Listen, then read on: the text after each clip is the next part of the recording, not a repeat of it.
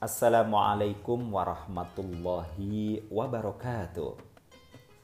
Alhamdulillahilladzi arsala rasulahu bil huda wa dinil haqq liyudhhirahu 'ala dini kullihi wa kafa billahi syahida. Allahumma sholli ala sayyidina Muhammad wa ala ali sayyidina Muhammad amma ba'd. Saudara yang dirahmati Allah Subhanahu wa taala, setiap kita tak pernah lepas dari yang namanya khilaf dan dosa. Tidak lepas dari apa yang namanya keliru dan salah. Apakah itu menjadi buruk? Belum tentu sih. Selama kita tidak pernah menyengaja melakukan kesalahan. Yang buruk yang bagaimana? Yang sengaja melakukan kesalahan dalam dunia pekerjaan ada istilah jangan takut berbuat salah, tapi takutlah menyengaja melakukan kesalahan. Rasulullah Shallallahu Alaihi Wasallam juga menyebutkan al insan al khotok. Manusia itu tempatnya salah dan lupa. Wa khairul khotok akan tetapi sebaik-baik orang yang bersalah adalah yang tubuh ilallah, yang bertobat, yang mau kembali ke jalan Allah Subhanahu wa taala. Sebab standar seseorang dikatakan benar atau salah, standar di sini adalah syariat, aturan Allah Subhanahu wa taala.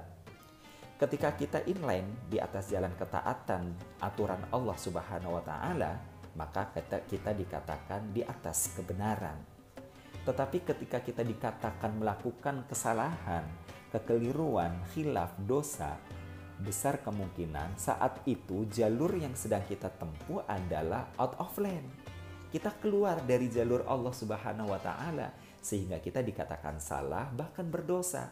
Tapi kata Nabi, sebaik-baik orang yang keluar jalur menjadi salah dan berdosa adalah yang mau tubuh ilallah taubatan nasuha yang mau kembali kepada Allah, yang mau istighfar kepada Allah, mau mohon ampun kepada Allah Subhanahu wa taala akan segala salah dan dosa-dosanya.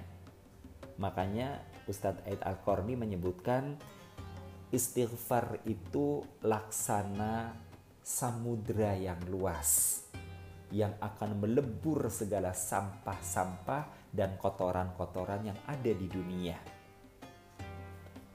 Istighfar itu laksana danau yang bening, yang airnya bisa diteguk oleh setiap orang yang kehausan.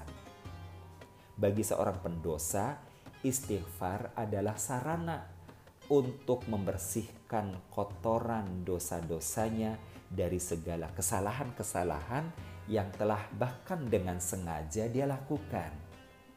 Istighfar akan menjadi danau yang bening bagi seorang yang berdosa, seorang yang bersalah dalam kehausan akan ampunan dan kasih sayang Allah Subhanahu wa taala. Terkait dengan ini pula makanya Rasulullah berpesan kepada kita. Dalam salah satu sabdanya beliau tegaskan, Ayyuhan nas, wahai sekalian manusia, astaghfirullahaladzim.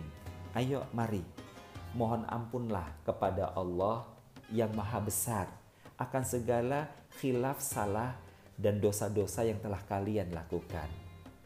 Fa inni astaghfirullah wa utubu ilai kulla mi'ah. Sebab aku saja, aku sendiri beristighfar, mohon ampun dan bertaubat kepada Allah Subhanahu wa taala dalam satu hari mi'ah sebanyak 100 kali. Ini introspeksi buat kita. Sudah berapa kalikah istighfar kita dalam sehari? Tidak ada dosa yang abadi jika diistighfari. Tapi juga tidak ada pahala yang abadi jika terus dihancurkan dengan dosa-dosa. Istighfar adalah sarana, alat bagi seorang mukmin untuk bisa terlepas dari debu dosa-dosa. Taubat adalah gerbang bagi seorang mukmin untuk tubuh ilallahi taubatan nasuha untuk kembali kepada Allah dengan kembali yang sebaik-baiknya. Karena memang Allah sendiri juga sangat senang mendapatkan seorang hambanya yang larut tenggelam dalam kemaksiatan dan dosa-dosa dengan rentang waktu yang sekian lama, tiba-tiba dia bertaubat.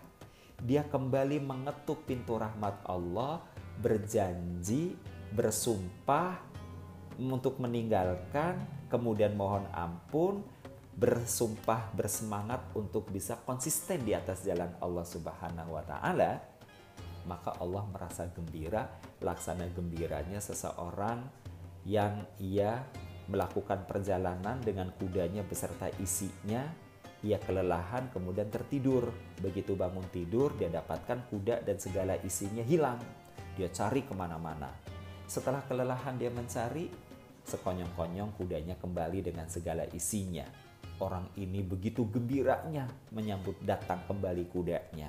Bahkan dalam sebagian riwayat disebutkan orang ini sampai salah menyebut, Ya Allah, Masya Allah, terima kasih.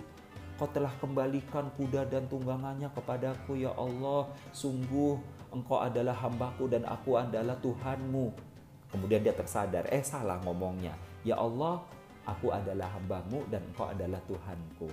Begitu gembiranya Allah Subhanahu wa Ta'ala, persis seperti seorang musafir yang gembira mendapatkan kudanya kembali setelah hilang sebelumnya. Mudah-mudahan memotivasi kita untuk terus beristighfar sehari seratus kali. Pastikan Ramadan kita lebih berarti. Sucikan hati, gelorakan semangat beribadah, jaga stamina dengan mengkonsumsi suplemen dan vitamin. Untuk mendapatkan manfaat lebih, follow Instagram jovi.id dapatkan promo suplemen khusus bulan Ramadan. Wassalamualaikum warahmatullahi wabarakatuh.